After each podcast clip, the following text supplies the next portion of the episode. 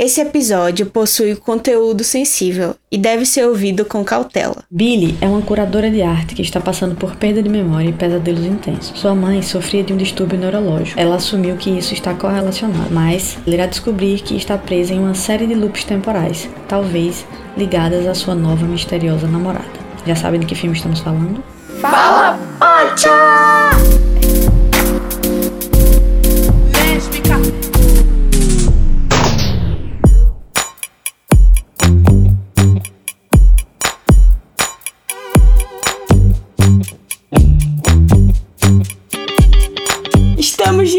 Para mais um Fala Pote. Estamos aqui bem animados com esse filme.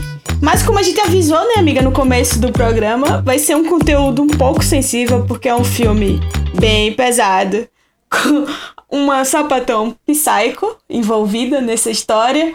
Mas antes de falar sobre o filme, né, amiga, que filme é esse que vamos falar hoje? O filme que a gente trouxe hoje é o Jagged Mind, em português quer dizer mente irregular. a, gente vai tentar, a gente vai tentar descobrir quem, quem é que tem essa mente irregular nesse, nesse filme, né, amiga? O filme foi lançado esse ano, ele foi lançado pelo Hulu, canal Hulu. Pois é, mas então, falando sobre o filme mesmo. Eu achei muito interessante a abordagem, né? Porque se tem uma coisa que a gente comenta que é interessante trazer, são novas narrativas sobre relacionamentos sáficos e tudo mais. E o filme traz uma discussão que, que precisa ser feita também no universo sáfico das narrativas, que é justamente os relacionamentos abusivos, né? E traz de um jeito interessante porque trava, cria todo um universo e de terror e, e, e quando vocês assistirem vocês vão ver que também trabalha algumas coisas do universo fantástico e tal. Mas o pano de fundo mesmo é o gaslighting, né? Que para quem não tá familiarizado com, com o termo, com com a situação é quando você tá num relacionamento que você sofre ou você provoca, né, um abuso psicológico tal, com, com outra pessoa. E aí daí vai, confunde a pessoa, reforça padrões ou medos que a pessoa já tem, controla, né? Tenta meio que controlar um relacionamento a partir dessas, dessas manipulações cotidianas psicológicas. Quem não conhece, né? Alguém que já passou por isso ou propriamente não passou por isso. E isso existe também nos relacionamentos sáficos, né? Não é uma. Infelizmente não é uma coisa só de héteros. Podia deixar para eles, mas não, infelizmente não. Uma coisa interessante também no filme, principalmente quando a gente acompanha esse olhar da Billy, né, que é a protagonista, e foi interpretada pela Maisie Richard, é, é o fato que a gente não tem muita certeza se realmente aquilo é um problema psicológico ou espiritual ou místico. Então a gente fica muito confuso. E aí, tipo, quando a gente vai vendo o desenrolar dos acontecimentos, e aquela sensação de déjà, déjà vu, né, que ela tem quase todos os dias quando se, se encontra com a Alex naquele bar, é que aquela confusão mental vai confundindo a gente também. Ao mesmo tempo que a gente vê que a Alex demonstra ser uma pessoa legal, tem alguns flashes que a gente vê uma, uma variação humor da Alex, a ponto da gente começar a pensar que talvez ela não seja tão legal assim. Eu acho que o que fica mais forte para mim foi um dos primeiros contatos assim, que até tipo a Billy sai disso e aí volta e ela fica pensando se realmente aquilo aconteceu. Que é com relação ao primeiro comemoração do aniversário delas de namoro, que aí elas estão no primeiro restaurante, né, do primeiro date, que é o date infinito, que a gente acaba vendo durante boa parte do filme, que aí acontece aquilo do champanhe, que aí ela humilha o não é no mesmo restaurante, não, ali, amiga. Ah, não? É um outro restaurante mais chique e tal. Que ah, eu pensei que era aí o mesmo, elas pedem que é um champanhe, igual. não sei o que lá. Não, que uhum. esse é numa varanda, né? Tem um, uma vista e sim, não sei o que lá. É porque até a cor, a iluminação me lembrou muito mesmo. Mas ok. É, porque o, o outro é, o, é, um barzinho, né? Tipo, é mais um barzinho. E esse então, é um eu pensei que era o campo contra campo. Ali era só o coisa, pô. Na minha cabeça era isso. Mas enfim. É, quando elas vão para esse bar, né? Que elas vão comemorar o, aniversário de namoro. Que a Alex humilha um dos garçons de uma forma bem escrota, assim. Típico da, da galera que já é herdeira, né? Que ela é muito rica, a Alex. E aí você vê também o contraponto do, do poder, né? Tanto de dinheiro como emocional que a Alex tem sobre, sobre a Billy. E você vai acompanhando aquilo, vai subindo um ódio tão grande pela Alex que no começo você pensa que ela tá cuidando, só que isso que é legal, a gente não, não, não, não pega que a Alex é errada, que a Alex é, é manipuladora nos primeiros momentos, né? A gente sempre pensa que tá ligado ao, ao momento que a Billy tá descobrindo ou esse distúrbio ou algum poder sobrenatural que ela tem. E, e, isso que eu acho louco também, e lembra muito um que a gente já falou aqui também, o Thelma, né? Que é aquilo que a gente não sabe se realmente ela tinha algum problema psicológico ou ela realmente tinha poderes durante boa parte do filme, né? Depois as coisas começam a acontecer e aí a gente vai descobrindo. Só que o louco é que, mesmo a gente tentando comparar Jingle Mai com as outras coisas que a gente assistiu, Jingle Mai é tipo. rompe muitas fronteiras com relação a filmes queers que a gente já assistiu, né, amiga? Não sei se você ficou com essa impressão também. É, eu acho que a construção ficou muito interessante porque ela, como você falou, ela justamente leva a gente é, pelas nuances de um relacionamento abusivo, né? Geralmente quem a pessoa que, que vai promover esse tipo de manipulação psicológica, ela faz justamente isso. No início ela é bem amorosa, dedicada, quer fazer tudo pela pessoa, maravilhosa. E aí aos poucos, não necessariamente inicialmente com com, a, com você, mas com as pessoas ao redor, ela começa a demonstrar algumas coisas, algumas atitudes questionáveis, né? E aí, no caso do, do, da Jagged Mind acaba que a Alex tem um, uma, um artifício, né? Toda vez que ela faz um, uma merda, ela vai lá e dá reinício, restarta tudo. Então, meio que a gente, com, com essa narrativa, a gente vai vendo isso, né? Aos poucos a gente vai percebendo que a pessoa maravilhosa e esplêndida que fazia tudo pela, pela, pela namorada, na verdade, estava só tentando é, encobrir os próprios defeitos e, e manter a todo custo, né, esse relacionamento. E a todo custo mesmo, né, porque ela faz todo aquele processo de afastar Billy do trabalho, afasta Billy da melhor amiga, afasta é, começa a, a tratar, né, meio que a doença dela, que na verdade, quando a gente vai mais na frente, a gente descobre que os, os esquecimentos e os apagões que ela tem são, na verdade, fruto do, do processo que ela está promovendo com, com, com o Billy, né? A gente descobre que tem umas coisas aí muito cabulosas. E acontece de aparecer uma terceira personagem, né? Que é a Rose, que é uma artista plástica, que é quem dá um insight, acende uma, uma luzinha pra, pra Billy e diz: tem que se lembrar. E aí, depois disso, que ela, que ela começa, Billy começa a tentar encontrar é, uma razão para aquilo tudo tá acontecendo para além do que ela imaginava, né? Que era essa doença da mãe. Só que nesse meio do caminho ela já tem tipo um, dois AVC, sei lá. Ela para no hospital várias vezes porque o, a cabeça dela já não tá aguentando essas viagens no tempo. Mas justamente essa, essa escolha de narrar, né? Essa que contar essa história a partir de uma perspectiva de mágica, no, no sentido né, específico, que tem um recorte, eles estão no, numa área dos Estados Unidos que chama. É, o Pequeno Haiti, né, que é um bairro lá nos Estados Unidos que tem muito imigrante do Haiti, e a própria personagem principal, a Billy, ela é uma personagem negra e tem essa essa tem essa relação de que a Alex é uma mulher branca rica que tenta dominar essa essa moça Billy, que é uma curadora de arte, fodona, só que também a gente percebe que ela é um pouco insegura também, porque o primeiro relacionamento que a gente vê ela tendo é com a dona da galeria, que também já é bem. É, tem uma, tem uma, uma postura questionável em relação a ela, né? Trata ela só como, como objeto também, não, não assume ela também. Então, é meio que uma construção de uma história, mas também é uma representação social. Acho que as, as narrativas de terror também têm essa, esse poder, né?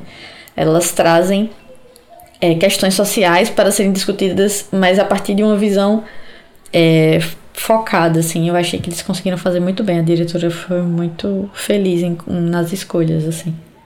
Uma coisa que eu acho interessante também é a forma que é mostrado pra gente o começo do relacionamento. Pra gente começar a ter tipo, também afetividade por Alex, né? Achar Alex o máximo.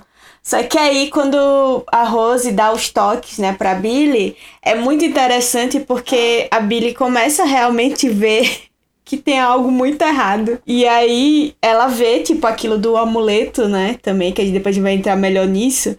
Mas é o fato dela dormir a primeira noite que sai do hospital, né, com, com, a, com a Alex já sabendo de tudo, assim. E aí aquele clima pesado de, tipo, as duas, assim, meio é, né? Você tá dormindo com o inimigo, né? É, literalmente. e aí, velho, eu fico pensando, nossa, velho, que situação. Que situação, eu fico pensando, é porque, tipo, eu nunca vivi um relacionamento assim, mas eu imagino que deve ser muito assustador. Não nesse ponto, né? Da pessoa tá fazendo você voltar no tempo e te controlando suas memórias. Porque aí também. temos temos o, a, o, fato... o parêntese pra ficção, tudo bem. Pra ficção. Mas só o fato de você perceber que tem uma coisa errada e você ainda dormir com o inimigo, deve ser a pior noite da sua vida, assim. Você saber que tem algo errado e você, véi, será que essa, essa doida aqui vai me matar do nada? E, tipo, isso que eu acho massa, porque esse clima do perigo iminente que pode chegar em qualquer momento e a qualquer instante. Há uma virada de lado, né? Ela pode virar assim, simplesmente acabar com, com a Billy. Eu acho que é o que deixa a gente mais instigado a entender onde aquilo vai dar, né? Não sei se para você foi assim também, mas eu acabei ficando bem tensa quando ela começa a descobrir, assim. É. Eu acho que uma das cenas das, das sequências que eu gosto mais é justamente é, a sequência final, porque quando acaba que existe o processo, você tem que explicar, né? Na metade do filme você começa a ter que explicar as coisas e tal. Mas chega no, na sequência da casa final e existe uma um primeiro duelo, né? É, é, Billy já, já tá tentando reverter a situação, ela já descobriu como é que é o, como é que faz o tipo o encantamento que ela precisa fazer para poder se livrar da, da maldição lá dessa rolê que Alex tá fazendo com ela. E ela fala que ela, ela fala justamente assim: "Eu sei que você não vai me machucar, né?" Ela fala para Alex: "Eu sei que você não vai me machucar." Só que aí Alex fala minha querida, você não sabe quantas vezes eu tive que matar você. e meio que assim, por mais que a gente, por mais que você esteja num relacionamento e você acha que aquela pessoa gosta tanto de você, na verdade ela está sendo abusiva porque ela gosta tanto de você que ela não quer deixar você embora, mas na verdade ela é capaz de coisas horríveis mesmo, ela é capaz de matar você pelo só pra, pra continuar tendo controle sobre você. Então, eu acho que esse essa sequência é uma das sequências que, que realmente dá um tapa assim na cara da gente. Porque ela justamente quebra esse lugar de, de que, ah, não, mas a pessoa tá fazendo tudo isso porque ela ama muito a outra. Na verdade, ela não tá fazendo porque ela ama, ela tá fazendo porque ela quer dominar a outra completamente. A ponto de, né, matar, no caso dessa história, matar várias vezes ela para poder começar de novo a história. Então, toda vez que ela matava a, no, a noiva, ela voltava pro início e tentava de novo, e cagava de novo. Ou seja, ela é muito ruim nisso de ser de Sim. relacionamento. Era melhor ficar sozinha. E o fato dela ver, né, que a Rose, a ex dela, tá conversando com a Billy. E aí, ao, o fato dela saber isso, ela sente como uma ameaça de perder o controle sobre a Billy. Não é, não é sobre perder a Billy, é sobre perder o controle sobre a Billy. E ela ir embora. Então ela faz o que? Ela simplesmente mata a ex pra quê? Pra não perder a atual. Tá ligado? Vai, vai ladeira abaixo, assim, de um jeito, assim, que você fica, meu Deus, o que, é que essa mulher vai fazer com a Billy, assim. E querendo ou não, a, a Maisie, né, que é a atriz que faz a, a Billy, é encantadora. Então, tipo, você não quer aquela coisa. Tipo, ela realmente é a mocinha do rolê, ao ponto de você realmente querer salvar ela, tipo, vai, bicha, se salva, pelo amor de Deus, sai desse relacionamento. E aí meio que você acaba meio que torcendo para que isso aconteça. É legal porque então... também tem isso, né? Ela que, assim, ela precisa ela mesma sair daquilo. Eu achei que isso narrativamente também é muito legal. Ela que tem que dar um jeito de tentar lembrar e quebrar o feitiço. Se ela não conseguir fazer, ninguém vai conseguir fazer e ela corre o risco de morrer se não fizer isso. Então eu acho isso também uma escolha e, muito isso legal. Isso é correlacionado com o relacionamento também, né? Tipo, mesmo que uma amiga, um amigo diga, velho, isso tá errado, isso tá errado. É só você que tá dentro de um relacionamento que tem o poder de sair. E no caso da Billy, se ela não saísse, ela morreria. E tem isso, né? Tipo, tem que, a gente tem que pensar nisso. As pessoas precisam que, de, uma, de uma amiga que dê um toque. Porque às vezes a pessoa tá num relacionamento e ela não consegue perceber. É, a melhor amiga de Billy ficou chateada com a com Billy por causa de uma manipulação que Alex faz e ela meio que larga de mão a outra. E aí precisa Rose aparecer para dizer: cara, aba o olho. Mas pelo menos tem uma pessoa ali que.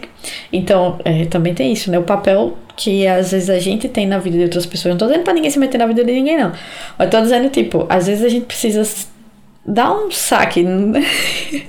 Dizer, gente, ó, oh, amiga, eu acho que isso aqui não tá legal, não. Vê, dá uma olhada aqui. Tente isso aqui, porque eu acho que essa pessoa aqui tá meio que cabulosa pro seu lado. É, inclusive nas amigas, tipo, escutem suas amigas. Porque é das amigas que vão vir os conselhos para sair de relacionamentos abusivos. E principalmente se a namorada de alguma amiga for escrota, escrota como a Alex, você não vai se afastar da amiga, você tem que falar com sua amiga. Você só evita a Alex, mas abre o olho do seu amigo. Pois é, né? Vai que ela tem uma pedra lá muito, muito mágica que vai fazer é, você se lascar. Mas, é, mas é isso, né? Tem que ficar todo mundo ligado. Agora acho que é o momento das curiosidades, né, amiga? Uma coisa que eu achei bem interessante da, de uma das entrevistas da Kelly Kali, que é a diretora, foi o fato dela falar do quanto foi fácil trabalhar com a Maisie Richard, que é a personagem que faz Billy, que disse que, tipo, ela conseguia retratar através da emoção do rosto aquilo de não saber se ela tá dentro dela ou ou aquilo é um sonho, né? Tipo, como a, quando a pessoa dorme acordada, assim, né? Tem um, um vislumbre, uma viagem, assim. E ela disse que esse sentimento de, tipo, a pessoa tá meio que dormindo acordada foi muito fácil e, tipo, não foi uma coisa que precisou falar com muitos detalhes pra, pra Maisie saber fazer. E aí ela disse que foi muito gostoso trabalhar. Isso eu achei massa, assim, ela falando, porque realmente é muito bom ver a Billy em cena, né? A Billy sendo a Maisie fazendo a Billy. Outra curiosidade é que a atriz que faz a Alex, né, a Shannon Woodward, ela é mais conhecida por personagens mais leves, né? Até cômicos às vezes. E ela fez a, a, o capture da personagem Dina do The Last of Us 2, que é um jogo que a gente já falou aqui em outros episódios, que é maravilhoso. E a atriz mesmo, ela tem toda uma vibe bem brincalhona e tudo, ela é gamer também. Mas é, na para construir essa personagem, ela falou que que achou muito interessante e achou e achou inclusive que é, toda essa construção, porque ela, ela não é uma, uma atriz, sei lá, de 20 anos, 30 anos, né? Ela já tá um pouco mais velha, mas a personagem trazia toda uma, uma característica física e toda uma coisa de interpretação que é para um lugar que ela não não ia geralmente, né? Essa coisa de que ela vai de um lugar, tipo, super amorzinho, apesar de estar tá sempre ser um pouco assim, né? Nebulosa, tipo, tem sempre umas coisas assim que você instiga uma, uma, um interesse, porque ela justamente não é um, um, um pano aberto, né? Ela não, não é tipo assim, você olha pra cara dela e já sabe tudo que ela tá pensando. Você sabe que tem alguma coisa ali por trás, mas isso cria um certo charme, né? Quando na verdade não é charme, gente, é só malvadeza mesmo. Manipulação. Manipulação. Quando vocês assistirem o filme, vocês vão ver que ela vai para um lugar bem. Vai para lugares tipo. De ser muito, muito escrota. E volta para o. Sabe, bem psicopata mesmo, assim. Adorei. Adorei ela sendo psicopata. e outro, outra curiosidade interessante que a Kelly falou em uma das entrevistas foi com relação ao casal principal, né? Que é a Billy e a Alex. No primeiro versão do roteiro eram duas mulheres brancas, né? E aí, como aquele é uma mulher que nasceu de uma relação interracial, ela tenta no máximo em todos os seus filmes trabalhar com esse elenco diverso, né? E dar oportunidade para as pessoas negras também terem pe personagens de destaque. E isso eu achei bem legal o que ela falou assim na entrevista que ela sempre tenta e realmente ela mudou praticamente o roteiro todo, né, amiga?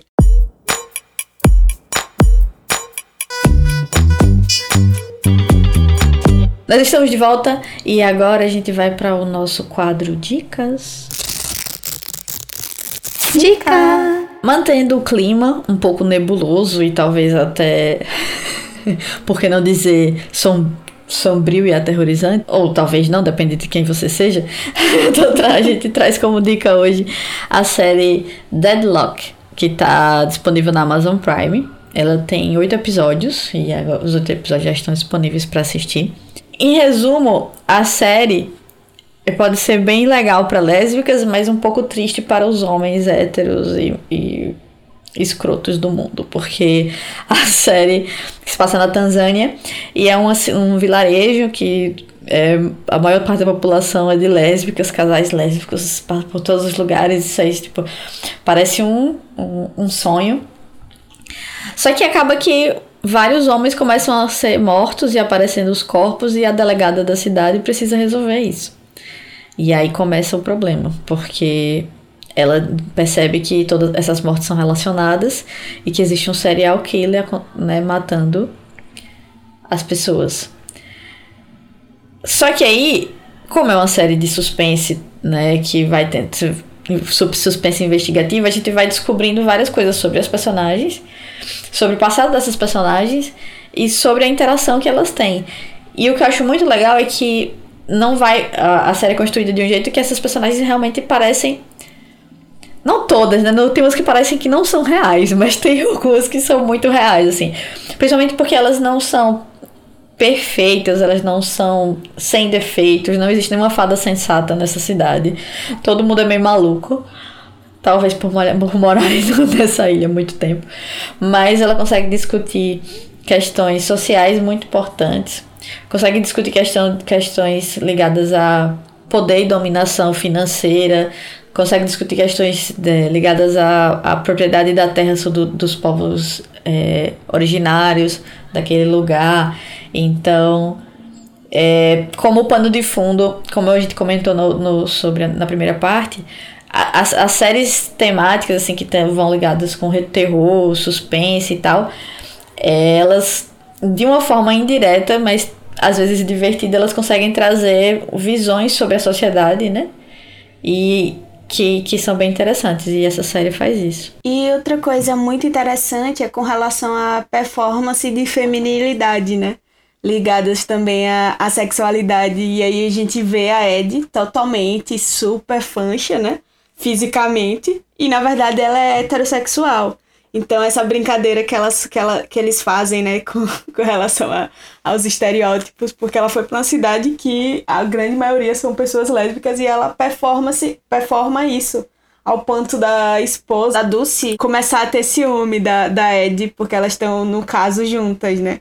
Só que entre as duas não, não rolou nenhum, nenhum momento assim que seja tipo. Só que ao mesmo tempo a gente percebe que a Dulce também está no, numa crise no relacionamento longo dela, né? Tipo, você vai percebendo alguns ruídos, assim, do relacionamento e dificuldades. É tanto que as duas estão na terapia, né? Bem coisa de sapatão de meia idade. Amiga! é isso, né? Tipo, a série ela brinca com isso. Tem várias personagens que estão justamente nesse lugar, assim, de não, não necessariamente é quem se aparenta ser. E o, que eu acho mais legal é que, de uma certa forma, todos os homens da, da, da cidade são ou escroto, né? Bem, tipo, uns caras bem, bem. Ou eles são violentos, ou eles são ridículos porque tem muitos ridículos. Ou é Sven, que é o único que se salva ali. Acho que Sven, o filho da casal lésbico e mais um. O, o marido da prefeita. De resto, todos os caras da série, eles são totalmente escrotos mesmo. Eu acho que a melhor definição é essa, assim. E as personagens femininas, elas vão é, trazendo as personagens de Dulce, de Ed, até da, da assistente também, elas vão trazendo elementos e, e camadas, né, pra, pra, pra interpretação. Eu acho muito legal isso. Fica aí a nossa diquinha de hoje. E chegou o momento. Estamos encerrando mais um Fala Potia. A gente agradece muito quem ouviu até aqui. E se quiser continuar a fofocar sobre os filmes e séries com a gente, a gente é muito ativo lá na DM, né, amiga? Se quiser mandar um, um direct pra gente, a gente vai responder e fofocar sobre filmes, sim. no, qual o nosso arroba, amiga? Arroba Fala Pocha. Exatamente. A gente só não tá no threads ainda, né, amiga? Vamos entrar no threads. Ah, não. né? gente. Vamos ficando por aqui. Até a próxima e tchauzinho. Tchau! Fala Pode é feito por Roteiro: e apresentação Camila Pedrosa. e Jéssica Araújo. Edição: E mixagem Ada Viana.